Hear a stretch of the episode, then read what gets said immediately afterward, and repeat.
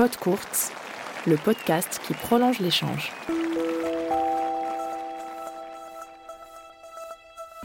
Salut, c'est Rodolphe Cajuste. Dans ce numéro, j'ai le plaisir de vous présenter un entretien exclusif que Roger Federer a accordé au magazine Court. C'était il y a un peu plus d'un an, quelques jours avant le début de l'US Open. Un échange à découvrir en deux temps dont vous avez pu écouter lundi la première partie. Dans ce second volet, le Suisse évoque sa relation singulière avec la marque Wilson et ses fameuses raquettes magiques, ainsi que ce que le tennis, sa culture, son histoire, symbolise à ses yeux. Roger Federer, Goldfinger, bienvenue dans Podcourt. Goldfinger.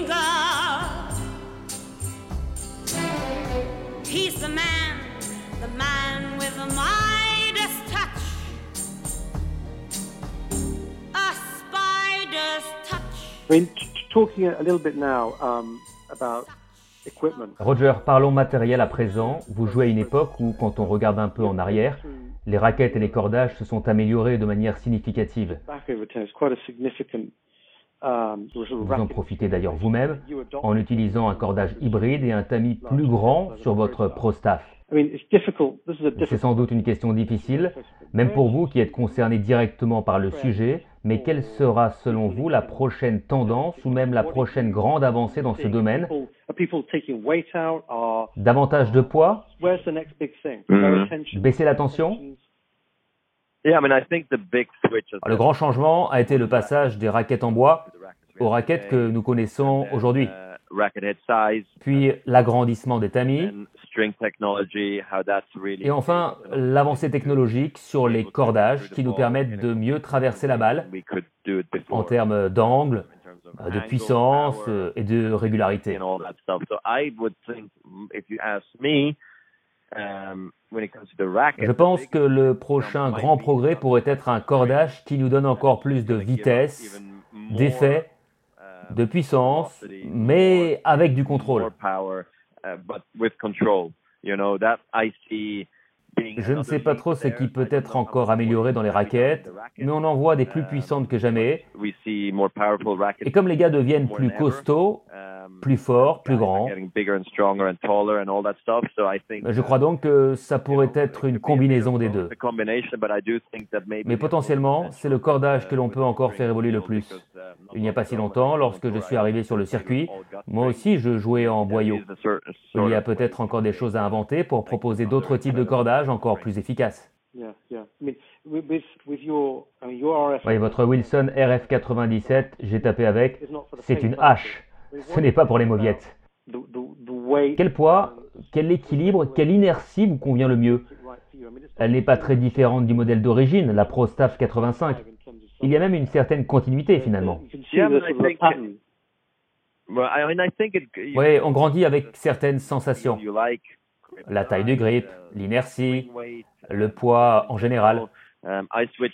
Je suis passé à cette Pro Staff 85, le modèle de Pete et aussi de Stefan Edberg, à seulement 14 ans. À cette époque, c'était, comme vous le dites, une hache ou un marteau dans ma main parce que j'étais moins grand qu'aujourd'hui. Et pourtant, je jouais avec. De nos jours, les enfants apprennent le tennis avec différents types de balles intermédiaires et des raquettes plus courtes,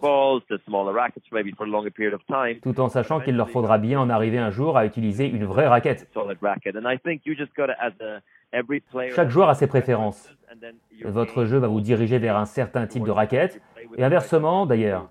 Um, Je crois que cette very RF97 est une raquette très polyvalente et que tout le monde peut jouer avec. Euh, C'est pour cette raison que je suis très heureux de constater que Wilson a créé plusieurs versions de ce modèle, avec des poids différents, parce que tout le monde n'a pas la puissance pour jouer avec une raquette plus légère, par exemple.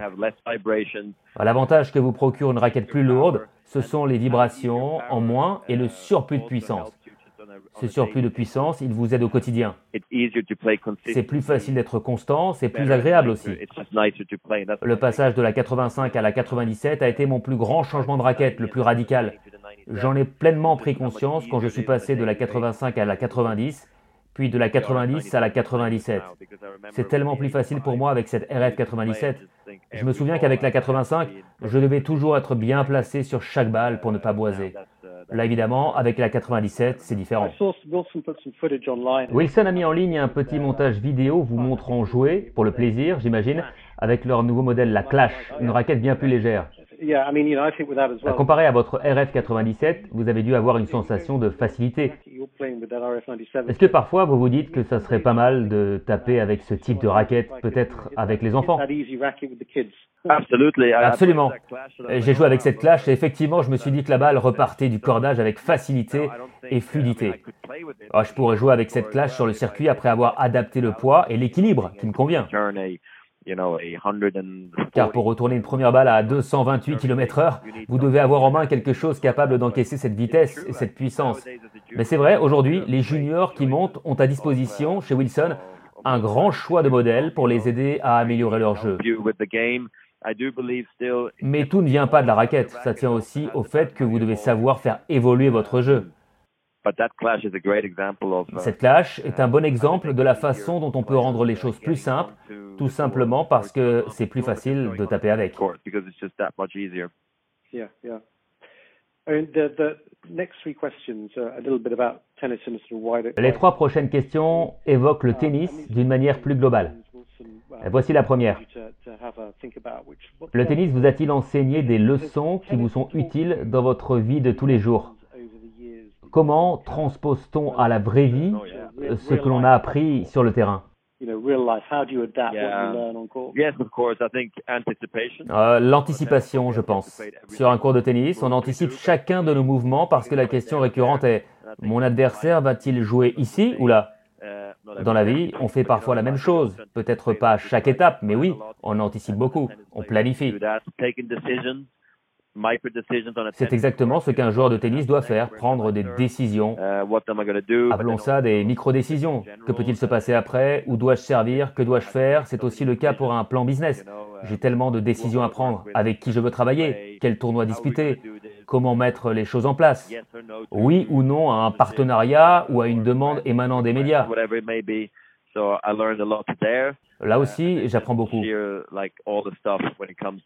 Et puis, il y a également tout ce qui concerne la persévérance dont nous parlions tout à l'heure. Jouer malgré les blessures, surmonter les moments difficiles après une défaite. Uh, Par exemple, comment gérer l'après suite à ma défaite en finale du dernier Wimbledon? Est-ce que je dois juste me dire bon, c'était dur, mais ça m'est égal Ou alors ah, c'est terrible, mais je dois retourner à l'entraînement et bosser dur Ou encore j'ai besoin de faire une pause Oui, comment surmonte-t-on un moment comme celui-ci? Et comment reste-t-on motivé après avoir tout gagné? Bon, ça je l'ai fait. Il y a un million de choses que j'ai appris grâce au tennis. Et je lui en suis très reconnaissant. Uh, I mean, and, and tennis. Parlons de la culture tennis. Voilà une notion avec des fondamentaux, et dans le même temps, c'est aussi quelque chose qui évolue au fil des générations. En trois mots, comment décririez-vous ce que l'on peut donc appeler la culture tennis. Um, hmm. Euh, Le tennis a toujours été un sport élégant. Euh, Je crois que c'est ainsi que les gens le voient. There is the sort of the ballerina. Il y a aussi quelque chose qui s'approche de la danse. C'est aussi un sport qui se dispute dans des stades qui sont grands mais pas trop justement. Cela donne quelque chose d'intimiste et d'élégant. I mean, it's maybe C'est peut-être l'un des sports les plus universels qui soit. On joue dans le monde entier, de janvier à novembre. J'aime bien nous comparer, nous les joueurs de tennis, à ce que fait un chanteur lors d'une tournée mondiale. we have to and we do it. Mais les chanteurs ne font pas ça chaque année, alors que nous c'est le cas, ce qui renforce ce côté universel. Je pense enfin que c'est un sport très compétitif. Nous sommes quand même un paquet de joueurs, et avec le système de classement, il nous faut défendre les points de l'année précédente. À chaque match, tu dois faire de ton mieux, et ça rend les choses très difficiles, tout comme de rester au sommet. En trois mots donc, uh, élégant, universel et compétitif. Competitive. J'en avais deux sur trois. J'avais pensé à patrimoine, ce qui d'une certaine manière se rapproche d'élégant. Ah oui, patrimoine et élégance sont cousins. Je partage votre point de vue. Quels étaient vos autres choix? Had J'avais universel, gladiateur et patrimoine. Oh yeah, there we go. Ah oui, on est très proches, effectivement. Ravi qu'on soit d'accord. um, and so before we get on to the sort of couple of short Et une autre question. Vous avez évoqué le monde du business un peu plus tôt. Il est rare, très rare même dans le monde du tennis, qu'un joueur conserve les mêmes partenaires tout au long de sa carrière. C'est pourtant ce que career. vous avez réussi avec Wilson. with uh, Wilson.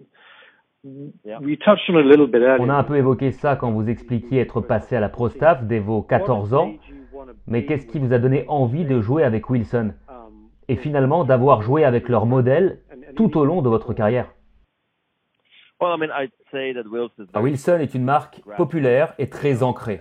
um, Quand on est junior, on ne le sait pas forcément. uh, Ce dont je me souviens, c'est que beaucoup de mes amis jouaient avec une Wilson. And then, you know, my heroes played Et puis quand vous savez que mes modèles tels Sampras ou Edberg jouaient en Wilson, Edberg, ça a forcément contribué au fait que je veuille jouer avec. Junior, quand j'ai commencé à rencontrer les équipes de chez Wilson, ils m'ont tout de suite encouragé, aidé quand j'avais besoin d'un grip ou de faire corder mes raquettes. J'ai toujours senti que les gens de chez Wilson étaient compétents, uh, toujours prêts à donner un coup de main et à faire sentir aux jeunes joueurs que j'étais qu'il était à part. To make him feel special. You know, I think that was nice for me. Uh, especially C'était sympa et plus particulièrement pour mes parents qui venaient d'une classe moyenne. On a été très heureux de l'aide qu'ils ont pu nous apporter, comme recevoir des raquettes gratuitement ou d'autres choses très utiles pour un jeune joueur. Je leur suis éternellement reconnaissant pour ce soutien des premiers jours. And then I think uh, just uh, getting to know Et maintenant que je connais la haute direction, les équipes de Wilson, je me sens en famille. The family, and uh, I don't know, I always had a great time with them. Uh, On a partagé plein de bons moments ensemble. Ils ont toujours été adorables avec moi. Um. Une raquette, c'est le prolongement de votre bras. Vous voulez donc que le mariage soit parfait. Uh, talking to them about what On parle technologie, des évolutions. On a toujours eu une relation formidable, jamais eu l'ombre d'un problème. And you know, I don't see myself ever changing. So uh, J'ai la tête sur les épaules, je sais d'où je viens et depuis quand il m'accompagne. with me all along the way. C'est bien plus qu'une relation contractuelle à mes yeux. Oui, vous êtes au cœur d'un scénario de rêve pour un amoureux des Wilson. Votre première raquette fut la 85, puis la 90 et enfin votre 97. Elles seront toutes sur le mur de votre garage un jour. Ah oui, et j'ai même des raquettes datant d'avant la 85. J'avais la Thunderbird, enfin je ne sais plus exactement comment elle s'appelle d'ailleurs, et d'autres aussi, dont je me souviens plus le nom. Je joue avec Wilson depuis que j'ai 8 ans, quand j'ai commencé en fait. Since I started. You mentioned um, uh, when we were talking about Tout à l'heure, vous avez utilisé le mot stade un peu plus tôt dans l'entretien. and uh, you know playing on on center court, Évoluer sur le Center Court de Wimbledon, calme et feutré, puis sur le central Arthur Ashe de l'US Open. Ce sont deux environnements totalement différents. Très différents même. Je ne vais pas vous demander votre préféré, mais je pense que la plupart des amateurs trouveraient incroyablement difficile d'évoluer sur le H. Comment peut-on rester concentré alors qu'il y a tout ce bruit autour de vous Well, I think the good thing is that a lot of the practice course. Ah, Ce qui est bien sur le circuit, c'est qu'il y a pas mal de cours d'entraînement bruyants et bondés. Now I was practicing next to Comme ici d'ailleurs, à Cincinnati, où je me suis entraîné à côté d'un ventilateur pour justement m'habituer au brouhaha. Et puis tout d'un coup, il y a des camions qui vont et viennent, les fans sont là aussi. L'environnement des cours d'entraînement, c'est souvent assez sauvage. Donc lorsque vous passez un cours de compétition, il est plus facile de se concentrer. Je sais que l'US Open peut être compliqué en raison du bruit, de la pression de ce stade. On entend le métro, les trains, c'est bruyant pendant les changements de côté, il passe de la musique, les gens dansent. C'est culturel ici d'avoir des spectateurs qui tchatchent pendant les points, parce que ça se fait en basket, en baseball ou en NFL. Il n'y a que le tennis où il y a cette ambiance feutrée et super silencieuse. Et puis arrive l'US Open où le bruit fait partie du truc. Ça fait partie de la beauté de notre sport. J'espère qu'on ne perdra jamais ça. Et ce qui rend Wimbledon si formidable, c'est cette différence justement. Mais voilà, en raison de ce que l'on vit sur les cours d'entraînement, il n'est pas si difficile d'aller jouer sur les cours de l'US Open.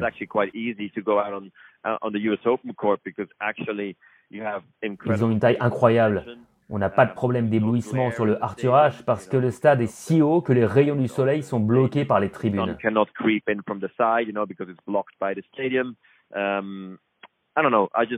C'est un endroit formidable. great place to play. Ce que j'aime à l'US Open, ce que j'aime dans la pression que l'on ressent dans ce tournoi, c'est que l'on sent le public. Les spectateurs sont un peu comme au cinéma. Ils mangent tranquillement leur popcorn et attendent qu'il se passe quelque chose. Dès que vous commencez à disputer des points spectaculaires et que le match se durcit, ils doivent se dire un truc du genre C'est bon, le film commence, c'est ce qu'on attendait. Et là, ils rentrent dans le jeu. Le public de l'US Open est l'un des plus incroyables du monde. C'est pour ça que j'adore y jouer. J'adore aussi jouer à Wimbledon. Si en tant que joueur vous me demandiez de faire un choix, je vous dirais Wimbledon parce que bon, ah, dans le même temps, je suis heureux que ce ne soit pas Wimbledon toutes les semaines. Comme je suis heureux de ne pas jouer sur le H toutes les semaines. C'est de pouvoir profiter des deux ambiances qui est formidable. Finalement, je les aime d'une même manière. La- Last couple of questions. uh, Pour finir, deux dernières questions plus légères, Roger. Looking back, En regardant en arrière, what advice would you give to quel conseil donneriez-vous au Federer qui avait 20 ans et débarqué sur le circuit?